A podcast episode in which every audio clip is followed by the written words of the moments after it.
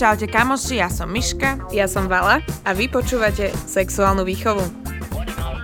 V tomto podcaste sa budeme rozprávať o sexe naozaj otvorene. Bez hamby a srandovne. Čaute kamoši, vítame vás pri ďalšej epizóde, tešíme sa, že nás počúvate a máme tentokrát tému, ktorú ste od nás už niekoľkokrát pýtali a budeme sa venovať pohlavným chorobám. Táto epizóda vznikla v spolupráci so značkou Durex. Našou dnešnou hostkou je e, pani doktorka Veronika Bohunčáková, ktorá je uznávanou odborníčkou a dermatovenerologičkou z kliniky estetickej medicíny a dermatovenerológie Dermacenter. Veľmi dlhá veta. Áno, áno. Uh, kde pôsobíte teda od roku 2014, je tak? Áno. Dobre. A aktuálne pôsobíte na klinikách v Bratislave a v Nitre, kde sa zameriavate na prácu s výplňovými materiálmi a najmodernejšou laserovou a prístrojovou technológiou.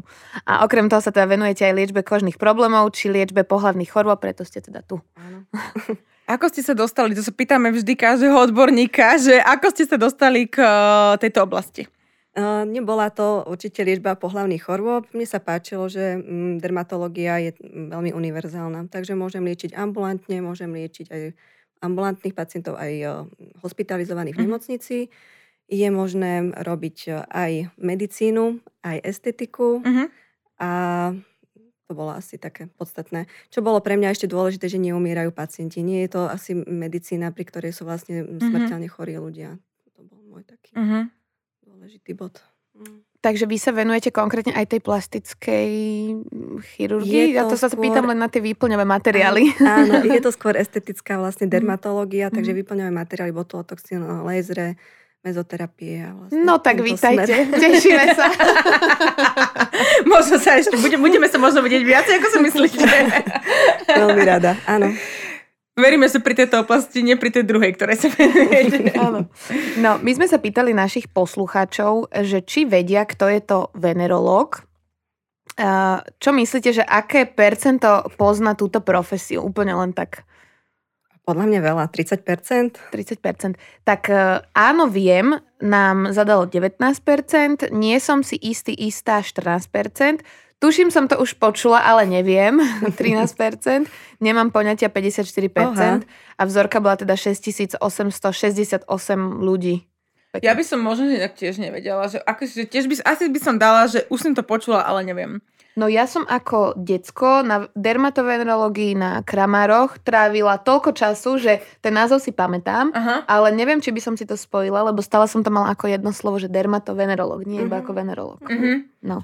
Tak e, odborne, teda venerológia je odvetvia lekárst, odvetvie lekárstva, ktoré uskutočňuje výskum, prevenciu a liečenie pohlavných chorôb. Áno.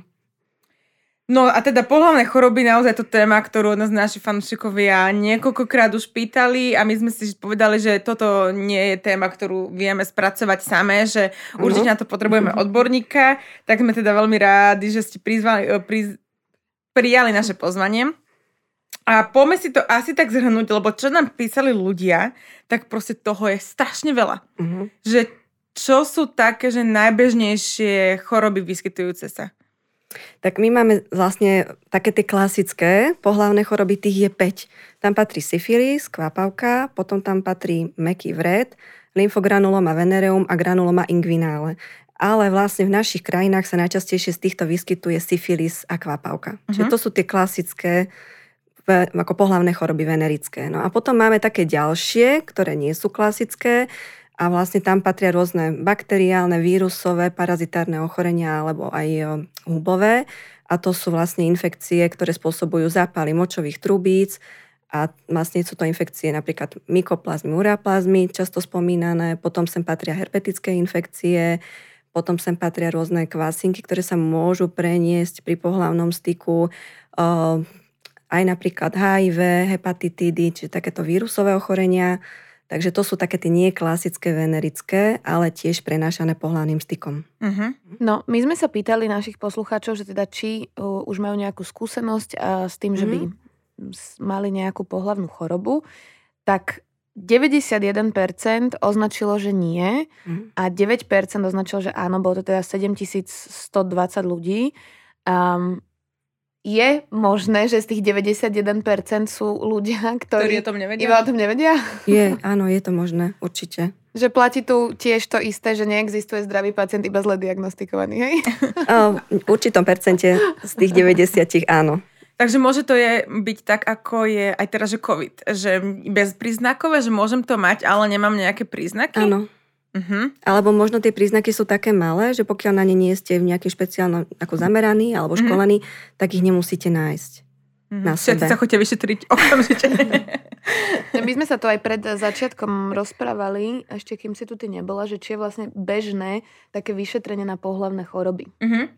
No a úplne bežné to nie je, keď nemáš e, v podstate príznaky, že by ti to doktor poskytol zadarmo. Uh-huh. Ako postupovať možno v takomto prípade? Hovorí, tu sme už trošku v takej šedej zóne, tak keď prídete za doktorom a máte nejaký problém, tak vlastne ten doktor usúdi, či to môže robiť on, alebo či vás pošle za špecialistom. Takže ak prídete, ja neviem, že máte výtok, prídem za všeobecným lekárom, pošle vás buď na ginekológiu alebo na dermatovenerológiu. Uh, dermatovenerológ vie urobiť komplexnejšie vyšetrenie. Takže uh, on vie urobiť všetko to, čo ginekolog, ale plus ešte aj navyše. Alebo mm, u muža teda to isté, čo urológ, ale ešte aj niečo navyše. No a potom vlastne záleží, či teda tie príznaky naozaj máte alebo nie. Robia sa rôzne stery, odbery krvi, vyšetrenia z úst, z, močových ciest, z, už jen teda z vagíny, z rekta. Hej, takže m, po, po, vyšetrení, po anamnéze vlastne sa vlastne pristupuje k jednotným vyšetreniam. Tak k tomuto som sa chcela dostať k tomu, že sme sa vlastne aj pýtali, že ak teda absolvovali takéto vyšetrenie, tak u akého lekára. A bolo to, že tým, že máme veľkú väčšinu žien Mhm. na našom eh, Instagrame, tak eh, 66% bolo u ginekologa, 11% u urológa, eh, 5% u kožného a 18% u venerológa. Ale písali tu aj, že mm, vyšetrovali mi preventívne HIV a syfilis na infektologickej ambulancii. A potom prišlo také zaujímavosti zo zahraničia. Žijem v Dánsku a tu je absolútne bežné, že po vymenení partnera sa človek zbehne otestovať. Dokonca tie základné, ktoré sa dajú zistiť z moču, robia normálne obvodiaci. A potom prišlo zase, že tu v UK je špeciálna klinika, kde sa môžu ľudia prísť kedykoľvek a zadarmo otestovať na STD, vystvi- vyzdvihnúť si kondomy, antikoncepciu alebo si len prísť poradu. Takže čo je také, že kam by mali tí ľudia ísť? Je? Že keď by majú niečo, že by asi možno že mali nejakú pohľadnú chorobu, alebo vymenili partnera, alebo um, ja neviem, boli na Erasme, alebo pod, podobne, čo nám písali niektorí fanúšikovia, že kde by teda mali ísť? Mali by ísť teda na túto venerológiu? Záleží od toho asi, aký majú problém. Pokiaľ ako na venerológiu sa dostávajú vo väčšine prípadov muži. Mhm. Tí prídu s tým, že majú masívny výtok e, z močovej trubice, hnisavý, ktorý im robí veľké problémy. S tým sa nedá existovať bez liečby, takže oni sú aj keď nechcú donútení prísť. Takže to je jedna časť pacientov mužských. Potom druhá časť je tá, ktorá prídu, že majú vred na genitále. Takže to je vlastne tá druhá choroba, klasická dermat- alebo venerologická syfilis. A tým, že vlastne muži majú ten vlastne penis dostupný a vyšetriteľný voľným okom aj pre bežného človeka, tak vlastne oni vidia tie prejavy svojej choroby a prídu na venerológiu. Mm-hmm. Ženy, a keď majú vlastne primárny prejav, napríklad o, syfilisu, po pohlavnom styku, môžu ho mať vlastne skrytý niekde vo vagíne a oni si ho nevidia. Je to nebolestivá záležitosť, takže ženy o tom ani častokrát nemusia vedieť. Uh-huh. Takže v tomto sme trošku my uh, ako nevýhode, ale zase bývajú ženy testované na uh, syfilis počas tehotenstva. Čiže aj keď sa o niečom nevie, tak vlastne v priebehu toho tehotenstva v prvom a treťom trimestri vlastne ten test je absolvovaný. Takže dá sa to zachytiť náhodne, aj, aj keď vlastne o tomto prejave svojom nevedeli predtým na začiatku. Takže pokiaľ je masívny výtok z močovej trubice a vred, venerológia jednoznačne. A pokiaľ pacienti majú také nejaké nešpecifické príznaky, áno, pálenie, rezanie pri močení, nejaký jemný výtok, tak oni si navštívia toho svojho špecialistu, muži urológa a ženy vlastne ginekologa. Uh-huh. A na venerológiu potrebujeme od, nepotrebujeme od Nepotrebujete obvodiaka. nič. Nie. Práve, že na kožne sa dostanete vlastne bez lístka. Uh-huh. Mhm. Nepotrebujete. Je to jeden z mála špecialistov, ktorého nepotrebujete výmený lístok. No ja sa vrátim k tomu syfilisu. Uh, je to teda jedno asi z takých najznámejších Áno. ochorení. Uh, ako sa môže preniesť?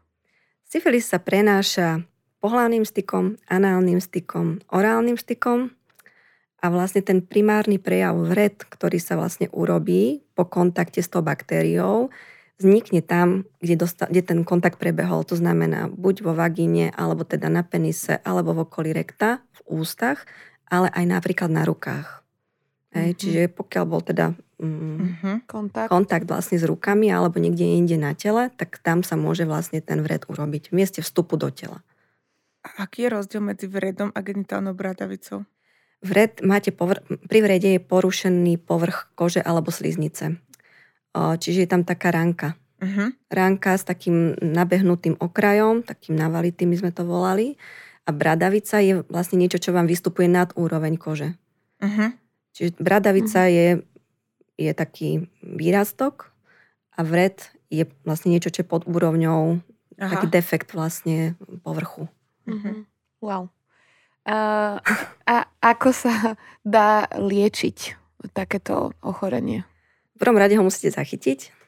To tiež nie je úplne jednoduché, takže vlastne pacienti prídu, máme, keď akokoľvek je pod nejaký vred, erózia na genitále, tak vlastne je u nich podozrenie na syfilis. Takže podstupujú vlastne vyšetrenia, ktoré vlastne nám dokážu zachytiť treponemu, čo je baktéria, ktorá vyvoláva syfilis. Urobí sa stier a urobí sa vyšetrenie v tmavom poli, pri ktorom by sme tú treponemu mali zachytiť. Nie je to úplne jednoduché, takže sa to opakuje niekedy aj niekoľko dní po sebe. A dovtedy samozrejme pacient má zakázaný pohľavný styk. Čiže ak by bol náhodou infekčný, aby neroznášal túto chorobu ďalej. Potom, eh, pokiaľ prebehlo už eh, dlhšia doba od eh, kontaktu, je možné zachytiť pozitívne serologické testy. Čiže pacientovi sa berie aj krv na komplex asi 5-4 vyšetrení serologických.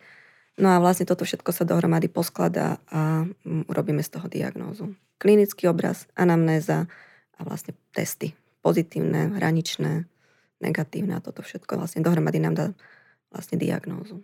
Ale môže sa z toho úplne človek vyliečiť?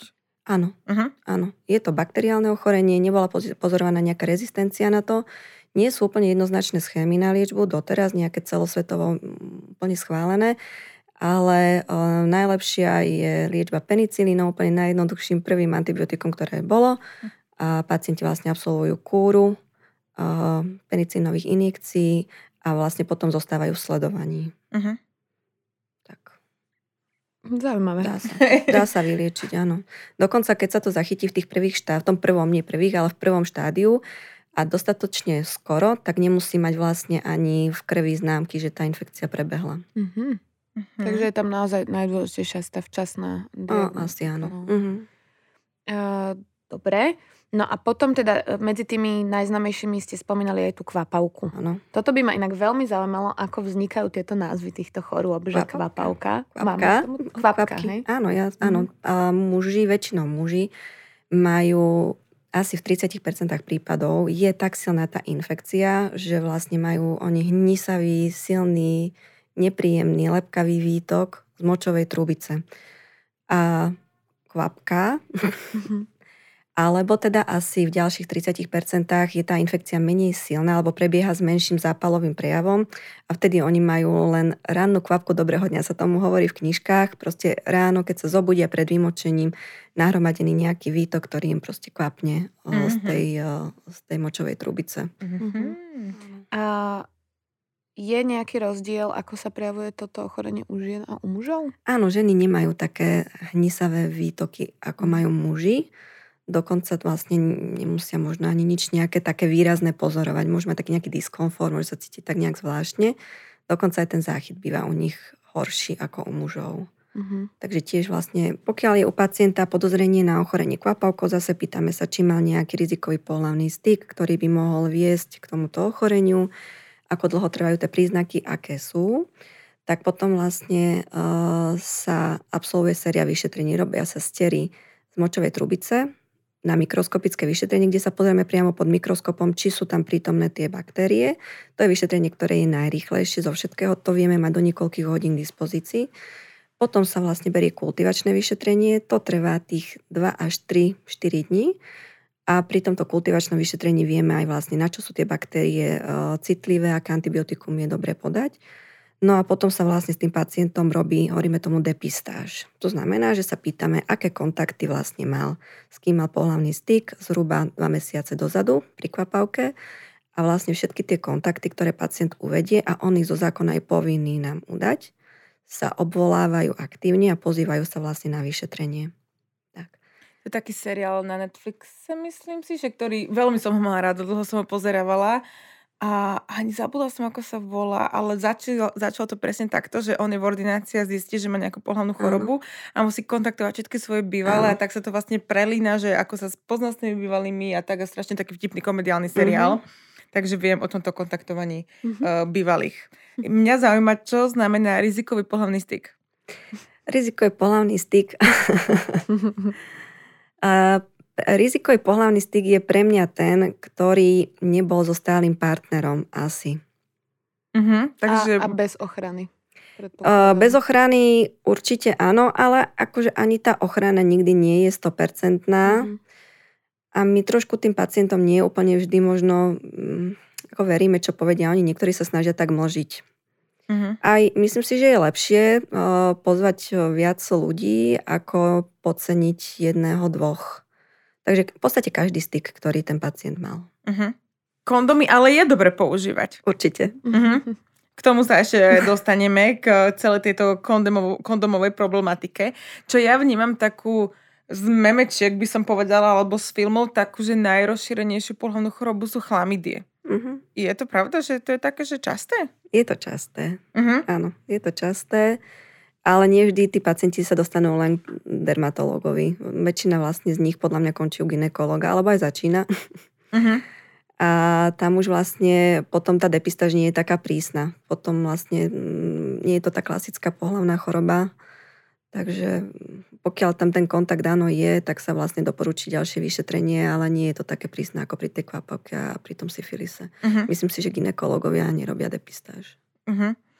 A všetky, teda väčšinou tieto posledné boli, že to sa vlastne antibiotikmi teda rieši. Áno, áno, sú, uh-huh. to, sú to bakteriálne ochorenia, liečia sa antibiotikami. Uh-huh. No, ja som o chlamidiach čítala, že je to jedno z najrozšírenejších ochorení v Európe dokonca. Uh-huh. A bolo tam uh, napísané, že uh, najčastejšie už jen do 25 rokov. Uh-huh. Uh, má to nejaký súvis s tým vekom, že po 25 keď sme na, menej náchylné niečo takéto chytiť? Myslím si, že nie, skôr to správanie možno je Aha. menej náchylné, menej rizikové. možno tí ľudia do tej 25 veľa skúšajú a sa pravda, to proste uh, nazbiera. A po tej 25 sa možno usadíme a predsa na toho partnera možno nejakého nájdeme a uh-huh. Myslím si, že skôr to. Alebo sa len skôr rozmyslíme, že či sa s niekým vyspia. Máte už alebo, nejaké skúsenosti. A... Áno, alebo máme viacej skúseností a používame viacej ochranu áno. a už vieme možno, že ovládať nejak svoje túžby a vášne. A rovnako sa tie chlamydie teda prenašajú aj orálne, aj mm, vaginálnym áno, stykom. Aj, aj análne. Takže aj pri boskávaní môžem niečo dostať? Uh, pri boskávaní asi nedostanete pohlavnú chorobu. Uh-huh tam by mal byť kontakt vlastne s tým pohľavným orgánom. To pri orálnom sexe, hej? Uh-huh. Pre, pre, toto. Ale uh, niekto nám písal, že dostala vaginálny herpes dostalo dievča od niekoho, kto mal herpes na ústach ano, ano. a on potom pri orálnom styke, styku, že síce to je iný druh herpesu, ale že sa je to proste prenieslo. Dávajte si veľký pozor, áno. Takže keď máte herpes, tak Boha. nerobte ani orálny áno. Uh, áno. sex. Oni sú dva typy herpesov, takých tých, čo robia opary. Herpes uh, simplex vírus 1 a 2. Herpes vírus 1, ktorý nám robí uh, herpes na ústach, alebo teda v okolí úst a herpes simplex vírus 2, ktorý robí prejavy na genitále. Ale je možné ich aj pomiešať. Čiže naozaj, pokiaľ má niekto herpes na ústach, pri orálnom styku je možné, že dostane herpes do oblasti genitálu. A nie je to sranda, lebo tieto herpesy sa môžu vrácať tak, ano. ako herpesy na ústach. A je to veľký problém. Scary shit. Toto počujem prvýkrát. Áno. Som rada, že až teraz.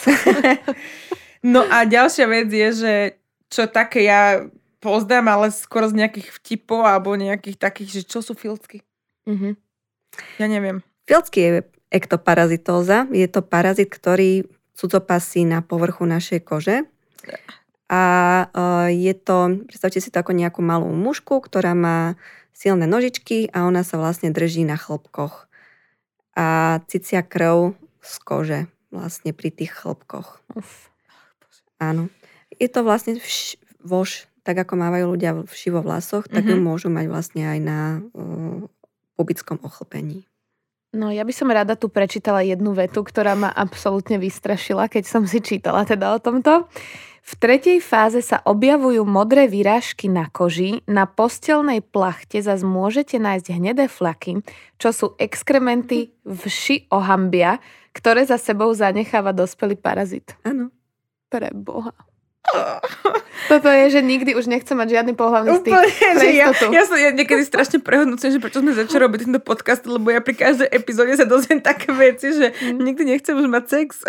No. A, a, a dokonca teda... to tam ešte pokračuje, že tam tá vož môže prežiť aj týždeň a môžete sa vlastne nakaziť aj e, z toho prádla. Takže dostaneme, takže to sa tak hovorí, že z filtky z nejakého hostela lacného dáš dobré ubytko máš v Riu, dobre. No, tak no. a nemusí to teda skončiť len na uh, pubickom ochlpení, ale napríklad vám môžu vši skočiť aj do obočia. Takže... Uh, alebo na iné ochlpenie, muži napríklad wow. na hrudník. Áno, ako proste tam, kde sa aj dá zachytiť, tak tam ona si bude. A to je akože viditeľné, že ona je tak veľkostne, že ju vidím? Je to, je to zvláštne. Keď som to videla prvýkrát, tak som nevedela, že či, je to naozaj, či to vidím naozaj dobre. Sú to také malé tvrdé mušky, alebo tak, mm-hmm. taký hmyz. hmyz. Mm-hmm. A oni si lozia. Naozaj si lozia. Prosím vás, nejaké, robíte aj ochl- laserové depilácie? Áno, máme výborný laser na trvalú depiláciu. Uh, a toto sa ako šíri? To sa šíri Uh, nehovorím teraz len teda o vši o hanbia, ale všeobecne vož skočí z chlpu na chlop. Takže napríklad, keď má, veľakrát to býva bezdomovcov, naozaj mm-hmm. oni mhm. majú veľmi znížený hygienický štandard, e, pobývajú kade tade, takže videla som naozaj veľmi zavšivených e, bezdomovcov, vlasy, obočie, fúzy mm-hmm. a skákalo to proste z miesta na miesto, to je vši. A platí teda v tomto prípade, že je nevyhnutné sa oholiť? Uh, kedy si býval taký hrebeň všiváčik sa volal. Bol veľmi husto mm, Áno, áno, ja som mala vši dvakrát, keď som bola na základke. Takže a viem. je možné to vyčesať. Áno, vlastne vyčesať aj tie vši, vyčesať hnidy, vlastne vajíčka, ktoré tá, hnidy, tá no, vož nakladie.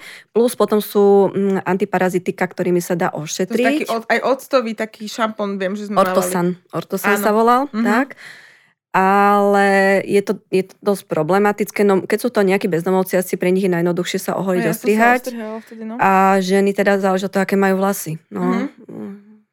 Takže áno. Dá sa voči takémuto ochoreniu zaočkovať nejako? Nie. Nie že? Na čo? Myslela som si. Mm-hmm. Nie. No, k tým, čo nám ešte písali, teda, že čo mali pohľavnú chorobu, tak nám písali, že niektorí to nepovažujú za STD, ale teda ureaplazma a mykoplazma. Toto prišlo tak najčastejšie, že uh-huh. ureaplazmy mali. Uh-huh. Toto som podľa mňa mala aj ja. Len ja viem, že keď som sa vrátila z, z kempu v Amerike, tak, ja mala aj filcké možno. neviem. Viem, že som mala vtedy, mala som aj také, že, že mala som streptokoka, že som tam asi nejako uh-huh. ochorela alebo uh-huh. niečo. No a viem, že som si potom asi mesiac, dva mesiace na to naša frajera, vôbec ma nenapadlo vtedy, že sa dá testovať alebo niečo, však uh-huh. ja som tam vlastne mala len jedného partnera vtedy. Ale uh, viem, že keď som začala s tým partnerom uh, spávať, keď som začala mať pohľadný styk, tak uh, mali sme za začiatku, že on mal také ako keby začervenanie a že ja som tiež nebola úplne OK. A že mňa som pocit, že doktor mi nič nepovedal, iba nám dal lieky, že teba jemu aj mne. Uh-huh. A že vlastne neviem doteraz ani, že čo to vlastne bolo, uh-huh. ale e, možno, že to bola iba nejaká baktéria, že to nebolo nič pohlavné. Uh-huh. Možno sme sa nejako nesadli z začiatku alebo čo, ale toto je taká vec, že tým, že ja chodím strašne často e, urologovi a robievam mi, keď mám zápaly močových ciest uh-huh. a keď mi chodím na Kultiváciu? Na kultiváciu. Áno. Na kultiváciu, tak keď takú bežnú kultiváciu, keď má močový ciest, tak je tam kultivácia aj na pohľadné choroby? Nie. Nie. Nie. Uh-huh. Nie. Tie pohľavné choroby bývajú veľmi špecifické a musíte mať na ne podozrenie, aby ste indikovali mm-hmm. úplne špeciálne vyšetrenie. Napríklad tá kvapavka uh, sa kultivuje na čokoládovom agare pri teplote nejakých 28 stupňov. Ona potrebuje, ona je veľmi citlivá. Aha. A napríklad syfilis sa nedá ani kultivovať. Takže preto je problém aj so záchytom a preto sú všetky možné iné spôsoby, ako ho nájsť. No a čo sa týka ureaplazmy, mykoplazmy, tak tam tiež treba vlastne dať žiadanku na špeciálnu kultiváciu. Nie je to taká bežná. Uh-huh. Uh-huh. A, a po, poďme si teda povedať, že čo sú to tie ureaplazmy, no. mykoplazmy, lebo ja som to tiež... Mykoplazmy som počula, to mi je veľmi mm, také bežné, Mykoplazmy ale... to je taká normálna nejaká baktéria. Mykoza? Je mykoplazmy je mykoza? Nie. Nie. Nie. Nie. Mykoza je pleseň uh-huh. a mykoplazma je baktéria. Aha. Sú to veľmi malinké baktérie, mykoplazmy, ureaplazmy. A dočítala som sa, že až 80% ľudí je kolonizovanými ureaplazmami. Áno. To, že sme kolonizovaní, neznamená, že máme infekciu, len že tam tie baktérie máme a že nám nerobia nič. Uh-huh. No a dokonca to môže preniesť aj matka pri pôrode na svoje deti a u niekoho to môže do puberty aj zostať. Uh-huh. Vlastne my sa s tým nejakým spôsobom asi vieme priebehu toho života vysporiadať. Niekto lepšie, niekto horšie.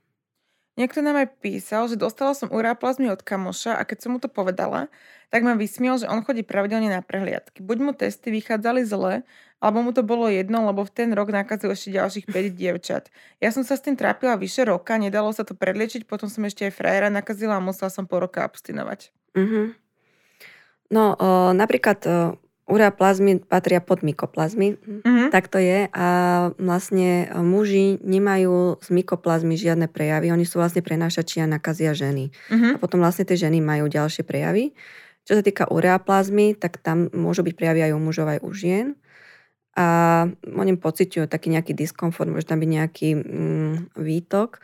Ale čo je nepríjemné je, že pokiaľ tá infekcia je neliečená, tak ona prechádza na vyššiu úroveň pohlavných orgánov a Chronický zápal vedie k jazveniu, čiže môže spôsobovať zrasty v malej panve alebo vajcovodoch a, a môže viesť k neplodnosti uh-huh. alebo aj takým dlhodobým nejakým bolestiam, teda v tej malej panve. To je nepríjemné. Uh-huh. Takisto robia aj chlamídie tiež. Uh-huh. Potom tu teda ešte písali, že mne, mňa to stalo jednu návštevu kožného a jeho bolestivejšie vypalovanie okolo penisu a semenníkov. Potom z ďalších príbehov som si dala dokopy, že toto vypalovanie okolo penisu, to sú tie HPV bradavice. A na to sa dáva, že najskôr mastička a ak neodpadnú, tak sa vypaluje. Je to asi na, na každom doktorovi, čo zvolí a čo mm-hmm. má k dispozícii. A keď má niekto k dispozícii laser, tak to môže odstrániť rovno, ak je pacient ochotný postúpiť nejakú minimálnu bolesť. A pokiaľ pacient nemá, alebo doktor nemá k dispozícii laser alebo tekutý dusík, tak dá pacientovi na domov mastičku. Mm-hmm a tu si má aplikovať na vlastne tie samotné prejavy. A to je HPV? To je HPV. No, a... ja si pamätám, že som mala bradavice na prstoch, keď som bola menšia, na ruke. Mm-hmm. To tak bolelo, to vypalovanie tým dusikom, že mm. ja mhm. si neviem predstaviť, že ako to musí bolieť v oblasti genitálií. No. Áno. To musí byť, že hrozné. No. To, to mám ja z toho doteraz traumu. A dajú sa dať rôzne krémy alebo injekcie anestetické, aby to nebolelo. Tomu pacientovi vieme pomôcť ale je to proste, je to nepríjemné, tá terapia. Aha, toto je u mužov, že mám aj žena má také isté? Ženy, áno, aj Aha. ženy majú prejavy také, že majú, môžu mať na genitáliách výrastky, také mokvajúce alebo také karfiolové, s takým karfiolovým povrchom uh-huh. a to je vlastne prejav tejto HPV infekcie. Tak aj muži, aj ženy. No. A ako sa potom uh, vizuálne dá odlišiť, že genitálna bradavica a HPV bradavica je tam rozdiel? HPV bradavica je genitálna bradavica. Aha, je to to isté. Mm-hmm. Áno. Aha, lebo Aha. ja som pozerala nejaké články a bolo tam, že genitálne bradavice mali svoj taký odsek a potom dole bol HPV vírus, ale ono asi ten... HPV eh, vírus o, robí genitálne bradavice. Dobre, Aha. rozumiem. Mm-hmm. Takže ale keď... ako, nie len na genitáliách, ale aj na prstoch tú bradavicu. To robí mm-hmm. tiež HPV vírus, ale iný typ. Aha. Áno. Takže som mala HPV. Áno. 8 ročná. Mm-hmm. Wow. To sú absolútne novinky, čo sa tu dneska dozvediem. ja som zaočkovaná proti HPV. Myslím, to bude také tie tri, ano. čo sa v puberte. Áno. To som ja, to som ja zaočkovaná. A toto tiež posluchači slubujeme, že bude samostatná epizóda určite. Uh-huh. Lebo o HPV e, veľakrát na teda aj píšu ženy, aj ohľadom tohoto očkovania a tak je to dosť drahé A je to aj veľký problém na Slovensku, že to doktori tam ani nechcú veľmi posielať, e, čo nám píšu fanúšikovia a tak. Takže viem, že teraz niek v Srbsku, myslím, že dnes práve v Srbsku uh, schválili, že HPV očkovanie zadarmo. Super. Mm. Myslím, že dneska som to videla niekde na Instagrame. No a potom prišiel ešte taký smutnejší príbeh ohľadom to, teda ľudí, ktorí mali nejakú uh, pohľavnú chorobu bol som diagnostikovaný ako HIV pozitív v 17 rokoch a doktori mi nechceli schváliť liečbu, pretože som nebol plnoletý a potreboval som potvrdenie od mojich rodičov, ktorí netušili, že som gay, že mám frajera a vlastne, že mám HIV. Musel som počkať s liečbou, čo bolo risky as fuck a tým riskovať moje zdravie. Ale našťastie po pol roku som sa dostal na nulu bez väčších komplikácií a vediem plnohodnotný život zdravého človeka. Super tak toto som vlastne, že takto keď môže sa dať niekto vyšetriť vlastne aj keď máme nejako 18 na nejakú pohľavnú chorobu, alebo vždy treba vlastne súhlas rodičov? Myslím si, že vyšetriť sa môžete dať, uh-huh. ale tá liečba bola asi problém v tomto prípade. Áno, to liečba, hej. No, takže vyšetriť sa určite môžete dať. A mm, ako, čo sa týka HIV, tak to už je ako špecialita infekti, infektológov, uh-huh. infekčných lekárov, to my ako venerológovia neriečime len vlastne sa podielame na nejakom záchyte. Hej, ako berie sa tak, že keď má niekto takúto klasickú pohľavnú chorobu, tak uh, má rizikovejšie správanie. Tie choroby sa prenášajú spolu, spolu sa prenášajú ľahšie, majú spolu horšie priebehy. Takže uh, pokiaľ sa u niekoho zistí pohľavná choroba, tak má vlastne vždy vyšetrenie aj HIV. A mm. má ho pri tom záchyte a plus vlastne tí pacienti sú ďalej kontrolovaní ešte s odstupom, dajme tomu dvoch, troch mesiacov po pol roku a vlastne tieto testy sa im uh, opakujú. Čiže uh-huh. aj keby bol v inkubačnej dobe, tak sa vlastne môže zachytiť v neskoršej dobe. Uh-huh, uh-huh. A HIV, tam ako prebieha liečba?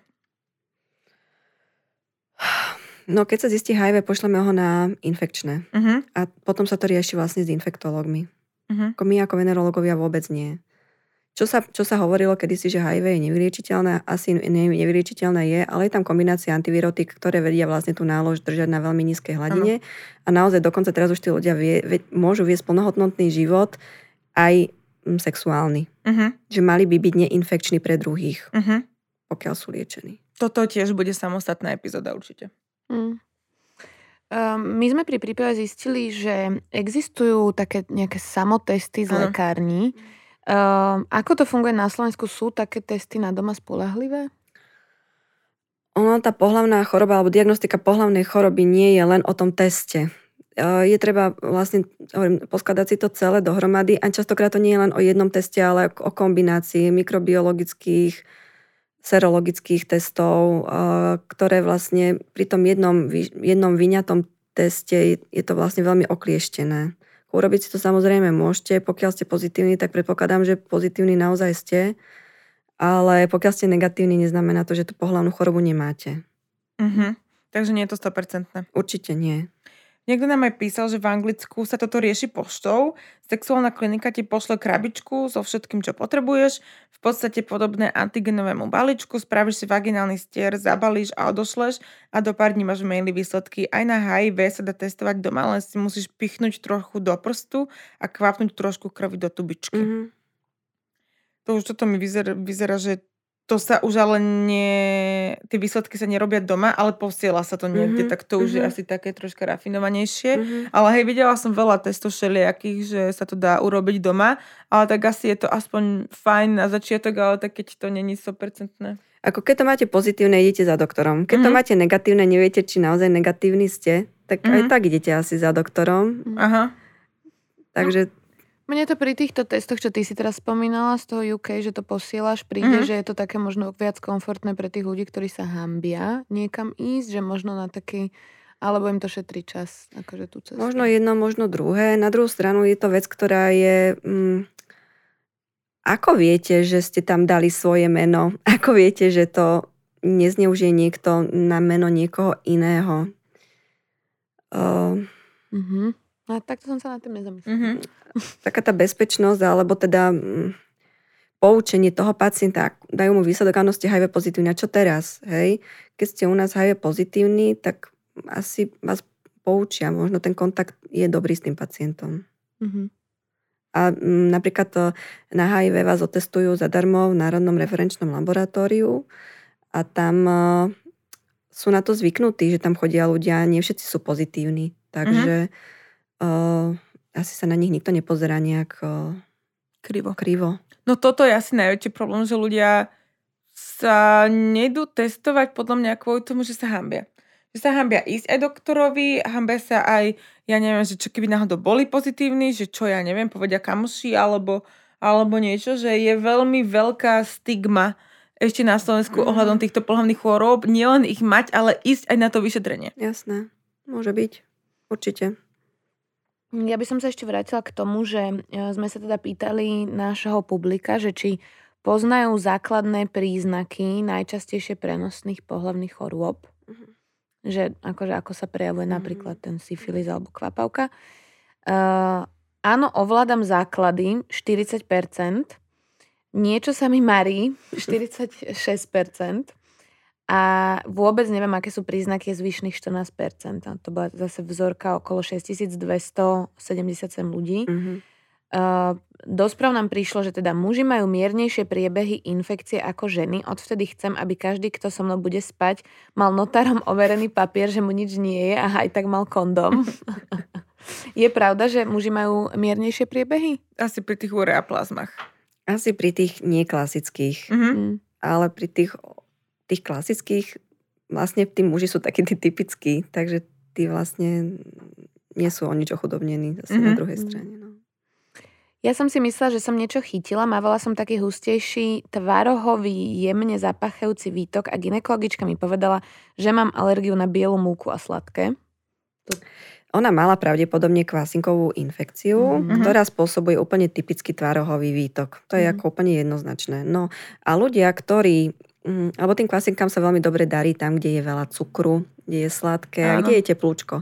Takže nebola to podľa mňa alergia na nejaký e, múku, ale bolo to vlastne to, tým sladkým, tými sacharidmi vlastne podporujete jej množenie. Takže je to jedna zo spôsobov liečby pri recidivujúcich kvasinkových infekciách, je vlastne obmedziť e, sacharidy. A naozaj to zvykne Toto som pomôcť. sa ja viackrát pýtala, lebo ja som s týmto mávala Mm. často problém a som sa pýtala doktora, lebo to, to sa nejako aj volá špeciálne tá dieta, vieš, mi to hovorila mamina kamoška a že obmedziť múku a sladkosti, že či to mám urobiť a povedať. Všetci mi povedali, že nie a ja im dodnes neverím a takisto neverím ani tomu, že histaminová intolerancia a to, že zjem niečo, čo by som nemala, nemá vplyv na ginekologické problémy.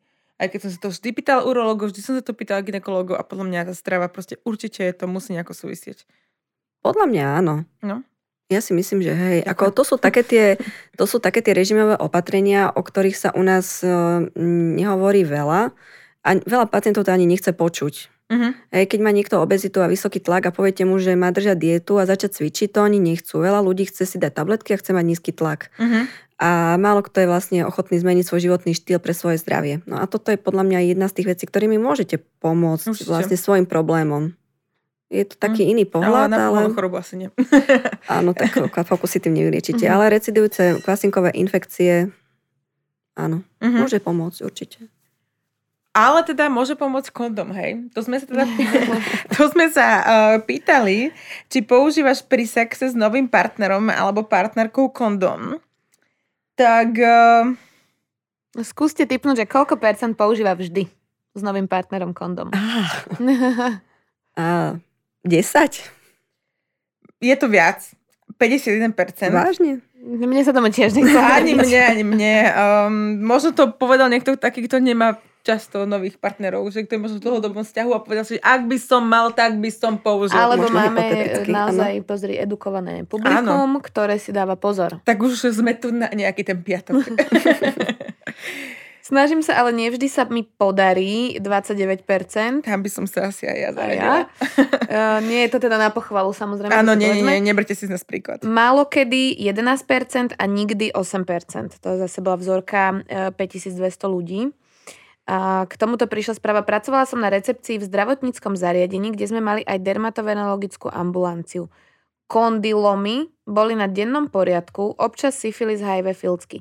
Najviac ma pobavilo, keď chalan, ktorý si u nás dlhodobo liečil kondylomy a prišiel s podozrením na HIV, mi na badu posielal srdiečka. Takže bez čepičky ani na krok. Čo sú kondylómy? To je HPV Mhm. Infekcia genitálne bradavice. Fú, Mhm. vymazať badu. No, uh, Kon, je takto, ešte... ešte... je to kondyloma acuminata. Je to špeciálny typ kondylomov. Mhm.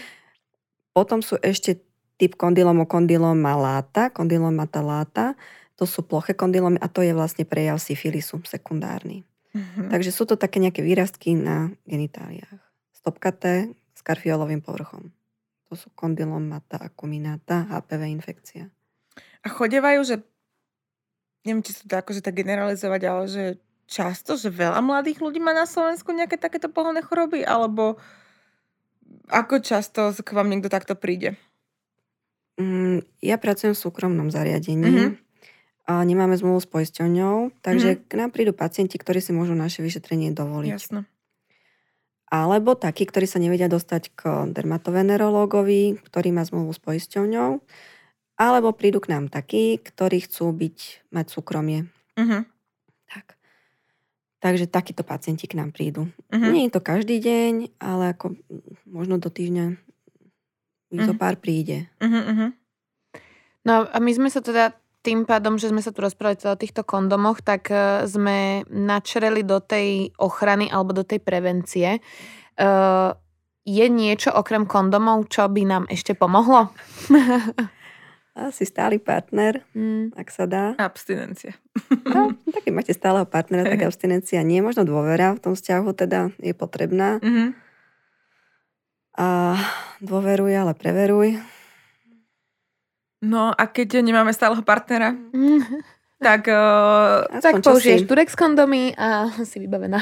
ale už navyše nič neviem urobiť, hej? Asi nie. Mhm. No, môžeš ho podľa mňa poslať Pomodliť sa. vopred. Pomodliť sa a poslať ho na, na test. Aha. No. Uh, ono veľmi často chodilo, že uh, tí ľudia mladší uh, tam majú problém, že teda ten partner ich uh, si nechcel, alebo tá ženy nám to písali, že partner si nechcel dať kondóm a boli tam k tomu také tie No, klasické verím, no, výhovorky, klasika. že je to nepohodlné a nepríjemné a teda neviem aké. A odumrie mi potom penis a zomriem. Áno. Pozdravujem. A my sme vlastne včera k tomu akorát pripravovali taký obsah, lebo naozaj už len značka Durex, čo máme teda aj v rámci te, tejto Mhm. epizódy ako partnera, ponúka strašne veľa rôznych veľkostí. Že tam sú uh, od 52 mm po 57 mm, som včera študovala krabičky, uh, čo sa Mhm. týka toho obvodu. Mhm. Čiže ja si neviem predstaviť, že niek- akože jasné, asi niekto potrebuje naozaj, že ešte možno aj väčší, že sú, ale tých možností tam je tak veľa, že neverím tomu, že niekto by naozaj mal problém si vybrať jeden, ktorý by mu sedel. Len je to podľa mňa o tom, že je to jednoduchšie Áno. povedať, že mne to nesedí. Jasné. No. Takže keď... Ale aj kondom, No. musíme to spomenúť, že ani kondom nie je 100%. No toto nám inak vlastne písali viacerí, neviem, kde to presne máme, ale pri- prichádzalo to niekoľkokrát, že im hovorili, a bolo to, buď im to hovorila, že mníška na škole, alebo na e, cirkevnej škole, o, niekto, alebo nejaká zdravotnička na náboženstve, alebo toto všetko prišlo že asi 3-4 krát naozaj takto nejak spojené, že im hovorili, že HIV molekula je menšia, ako keby molekuly, ktoré tvoria kondóm a že HIV vie prejsť aj cez kondóm. Mhm. Je to pravda? Myslím si, že nie. Mhm. Ale ja sa pamätám, keď som ešte chodila na gymnázium, tiež sme mali nejakú takúto hodinu sexuálnej výchovy, osvety, tak robili kedysi test na manželských pároch, ktorým dali kondómy. Mhm. A nezisťovali, či sa preniesli pohlavné choroby, ale zisťovali, koľko párov otehotnelo Mhm. pri používaní bariérovej antikoncepcie. A neviem, či to nebolo nejakých 8%. A keď si zoberiete, že to 8%, ktoré otehotnelo počas tých niekoľkých plodných dní, tak vlastne tým narastá tá nespolahlivosť, alebo jak by som to Mhm. povedala, toho, toho kondomu. Tam je ten Perlo index u kondomu, neviem, 99 celé niečo. Že nie je to určite 100%, že tá, tá, tá nejaká stotinka tam je, ale to nie je pri žiadnej antikoncepcii. E, Jediný problém, čo je teda u kondomoch, čo môže byť ešte je, že sa častokrát nesprávne nasadzujú. To tiež môžu byť rôzne nehody, Uh-huh. môžu používať rôzne lubrikanty, myslím, že tie tiež znižujú o, tú spolahlivosť. Nie? závisí skôr, o, čo sme teda videli medzi tými mýtmi, budeme sa tomuto Mm. venovať e, aj na Instagrame našom, že si dávajú už dva na seba, lebo si No. myslí, že to vie, je účinnejšie, Mhm. toto prišlo opakovanie, alebo neviem, no nechytia si dobre, nechajú ten, ten vzduch Mm. a, a podobne, že nevedia si ho možno, alebo sme videli také, že keď je to rýchlovka, tak sa môže použiť viackrát. To Wow. vážne. To, takéto veci nám chodia, takže ohľadom tých kondomov je, že podľa mňa, ak je tam nejaká teda nepresnosť, tak vo veľkej miere je tam to zliehanie kondomu spôsobené ľudským faktorom, Áno, podľa mňa. určite. No. No a potom ešte aj často chodilo, že keď sú tenšie, tak vlastne nie je to taká ochrana ako Aha. tie štandardné, tak to tiež teda vyvraciame, lebo sme včera testovali Áno, aj, včera som nalievala vodu do kondomu. aj Invisible, aj Filtin a obidve boli tak, uh, tak to vydržalo, že sme boli prekvapené aj my dve. Uh, Čiže, dobre, čo, čo, čo sa týka prevencie, tak uh, musíme si dávať pozor a používať kondomy, tam s tým moc asi toho nespravíme. Áno. A čo sa týka liečby, uh, sú nejaké choroby, ktoré sa liečia inak ako antibiotikami? Alebo teda nejakými liekmi? A, tak, a, antibiotikami liečíme bakteriálne infekcie, antivirotikami liečíme vírusové infekcie, antimikotikami liečíme plesňové, Uh-huh. antiparazitikami parazitárne. Čiže na každú chorobu máme špecifické lieky. Uh-huh. Väčšina tých bakteriálnych sa vyliečiť dá, vírusové vyliečiť a odstrániť nevieme. S tými si buď musí poradiť imunita, alebo teda persistujú tak ako herpesy u nás v tele a vrácajú sa pri nejakom oslabení. Uh-huh. A ako dlho trvá liečba? Čo sa takže najdlhšie lieči? Dlho sa lieči syfilis, Uh-huh. tam si musíme byť úplne istí, za 14 dní, plus chodia potom na také dlhodobé penicilíny. Kvapavka tá ide veľmi rýchlo a dlho sa liečia chlamidy, mykoplazmy, ureaplazmy, tak 3 týždne. Uh-huh. No, herpes, keď sa dávajú antivirotika, ten herpes zaberá pomerne rýchlo. Pri tých vracajúcich sa infekciách alebo prejavoch to ide do niekoľkých dní, čiže tak do týždňa antivirotika. No a kvásinky tiež to ide rýchlo. Sa rýchlo lieči. Takže asi ureaplazmy, mykoplazmy, chlamydie. No, uh, prišlo nám od našich poslucháčov ešte strašne veľa otázok. Neviem, či, či zvládneme, že úplne všetko, ale niečo možno z eh, takých zaujímavejších by sme mohli vybrať. Eh, Toto celkom často sa opakovalo, že či treba pri orálnom styku akéhokoľvek pohľavia používať ochranu.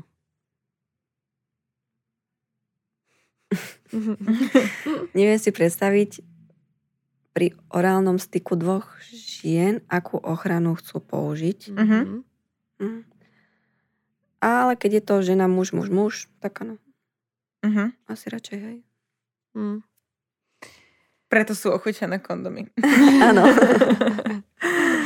Ako často je ideálne uh, dať sa preventívne otestovať, uh, pokiaľ nežijem v sexuálnej exkluzivite s jedným jednou partnerkou, partnerom? To je tak, tak ťažká otázka. Mm. Uh-huh. Uh, na to není asi žiadna správna odpoveď. Záleží od toho, ako často mala styk. Záleží od toho možno, či použila ochranu, či nie. Či, Mhm. je, to, či je to striedanie viacerých partnerov, alebo za každým niekto nový. Akí boli dôveryhodní tí partnery. Uh-huh. Není asi žiadna správna odpoveď. Ono, o, myslím, že to niekde bolo aj písané, aj myslím, že tak, neviem, či to bolo náhodou v epizóde, čo sme sa bavili o Islande, že tam je vlastne úplne bežné, že pred tým ako, že keď idú sa stretnúť partnery, že idú do stáleho vzťahu, takže sa predtým dajú, Áno. alebo že vyšetriť, alebo teda, že keď majú nejaké takéto že obdobie, že sa chodia preventívne dávať o, vyšetriť, podľa mňa u nás to také nie je, že ak by to bolo, tak určite boli obdobie v mojom živote, kedy by som sa mala dať vyšetriť. A, a nebola som sa. Nebola som nikdy teda, e, že vyslovene, že teraz ma potí na nejakú pohlavnú chorobu otestovať, ani som teda o žiadnej neviem, že by som Mhm. mala. Um, môžem mať filcky, aj keď som oholená a vždy sa holím? Áno, to sme riešili. Filcky môžete chytiť aj z postelného prádla a nem, pravdepodobne nemáte oholené obočie, myhalnice a vlasy. Takže môžete. Ešte mne napadla taká vec, Mhm. čo si ja teda pamätám, a mala som to aj doteraz v hlave, je, že môžem dostať nejakú pohlavnú chorobu, že z verejných toaliet? Či je to mýtus? Ako teoreticky všetko je možné, Mhm. ale to je taká častá, uh, častý zdroj infekcie, ktoré udávajú muži. Uh-huh. Že bol som na záchode a tam som sa nakazil. Neviem si predstaviť, čo by tam musel robiť, aby sa tam nakazil. Uh-huh. Syfilis je anaerobná, alebo treponema je anaerobná baktéria, ona nemá rada vzduch. Takže uh, niekde na toalete, kde je prístupný vzduch, asi teda je mm, málo pravdepodobné. Nejaké sauny a podobne, tam zase je veľmi nehostinné prostredie, tam veľmi teplo, tie baktérie, vírusy tam veľmi ťažko a zle pre, pre, mm, ako prežívajú, takže tam asi nie. Mm-hmm. Teoreticky všetko možné, ale je to málo pravdepodobné. Čítala som tam nejaké články a bolo tam, že existuje prípad nákazy ročného dieťaťa, ktoré malo kvapavku a nakazilo sa od matky, ktorá mala kvapavkovú infekciu priamo v krku a preniesie na dieťa pri oblizovaní cumlika alebo mm-hmm. lyžičky. Mm-hmm. No, bohužiaľ. Alebo štvoročný chlapec získal od matky chlamidiovú infekciu po spoločnom kúpaní vo vani. Mm-mm. To nie. To si nemyslím. No, uh, veľmi často inak chodili otázky k wellnessom a mhm. saunám. Mm. Uh, to si pamätám, že bolo... Či je možné nakaziť sa pohlavnou chorobou nekojitálnou cestou v saune alebo na WC? Alebo vlhkým uterakom, to tiež často chodilo. Ako wellness pravdepodobne nie, tam dajú vždycky čistý uterák. Mm. Uh, sauny sme si hovorili, bazény bývajú veľmi často chlorové, takže tam oni sú nastavené nejak tie hygienické normy. Ale napríklad u ľudí, ktorí bývajú v spoločnej domácnosti, je možný vlastne prenos týchto pohlavných chorób, hlavne napríklad tá kvapavka alebo syfilis. Uh-huh. Preto sa vlastne aj členovia domácnosti testujú. Pokiaľ sa u niektorého z nich zistí syfilis, tak sa testujú aj ostatní členovia domácnosti. Je možné to preniesť napríklad pohárom, že pijú z jedného pohára alebo podobne, alebo kontaktom, keď sa dotýkajú alebo uh-huh. podobne. Je možné chytiť genitálne bradavice aj inak ako stykom? Po 3,5 roku vzťahu sa mi začali robiť. A tam si myslím, že je možných viac faktorov. Môže mať ona vlastne HPV infekciu už dlhodobo. Uh-huh. Telo by sa s ňou malo nejakým spôsobom vyrovnať. Do dvoch rokov zhruba asi trvá, kým sa my vyrovnáme s HPV infekciou. Keď sa s ňou nevyrovnáme, zostane u nás a robí zle. A po nejakých rokoch môže vzniknúť rakovina. A pokiaľ dôjde v priebehu tohoto obdobia k nejakému oslabeniu imunity, je možné, že sa ona u nej manifestovala infekcia, ktorú už mala dávnejšie. Nemusela to dostať od partnera. Mm-hmm. Ale je možné, že to od neho aj dostala. Mm. Veľmi veľakrát nám prišlo, že niekto zistil, že ho podváca partner mm. práve tak, že dostal nejakú pohľavnú chorobu, alebo že na nejakom preventívnom ginekologa alebo niečo sa niečo zistilo a že tak zistili, že... Uh-huh. Ako nerada robím nejaké súdy, vždycky tam niečo sa môže stať a je to taká citlivá téma, niekomu jednoznačne uh-huh. máte pohľadnú chorobu, nakazil vás partner, nikdy nevieme, čo tam bolo predtým, ale uh, býva to tak, že sa na to naozaj príde vlastne pri týchto prejavoch. Dobre, tak asi sme pokryli, že zhruba tak vo všeobecnosti to, čo sa dalo vtesnať do jednej epizódy. Veľmi vám ďakujeme za rozšírenie obzorov. Lebo... Veríme, že ste všetci správne vydesení. Dúfam, že nie. A, no a čo, múdro na záver? Uh, používate kondomy, určite používate kondomy aj pri one night standoch, aj keď si myslíte, že dôverujete, aj keď je to friends with benefits, tak uh, používajte kondomy pri nejakých nových partneroch, ak to nie je stály partner, určite. A um, dávajte si pozor a každý sa modlite k svojmu Bohu, ktorému veríte, alebo ak neveríte, tak eh, k nejakým vesmíru. A keď vám niekto povie, že nechcú čepičku, tak vy mu povedzte, že nechcú teba a hotovo. Táto epizóda vznikla v spolupráci so značkou Durex. Ďakujeme, že ste si vypočuli novú epizódu nášho podcastu. Dajte nám vedieť, čo sa vám páčilo, čo by ste chceli vedieť na budúce. Sledujte nás na našom Instagrame Sexuálna výchova.